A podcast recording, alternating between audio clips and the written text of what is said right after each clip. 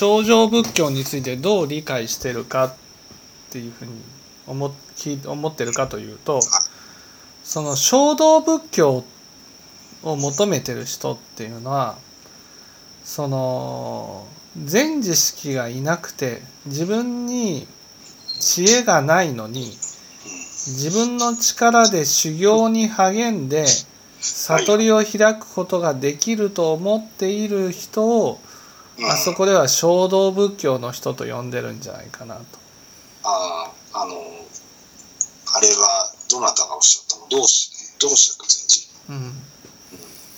だから浄土仏教っていうのは僕の理解ですよ。浄土仏教っていうのは当然その浄土仏教を体得した全知識が現れてその全知識から教えを聞いていくっていうことが浄土仏教だと思うんですよ。だから自分の力で求めていこうとするのが衝動仏教でその阿弥陀仏のお力によって現れた全知識から教えを聞くことによって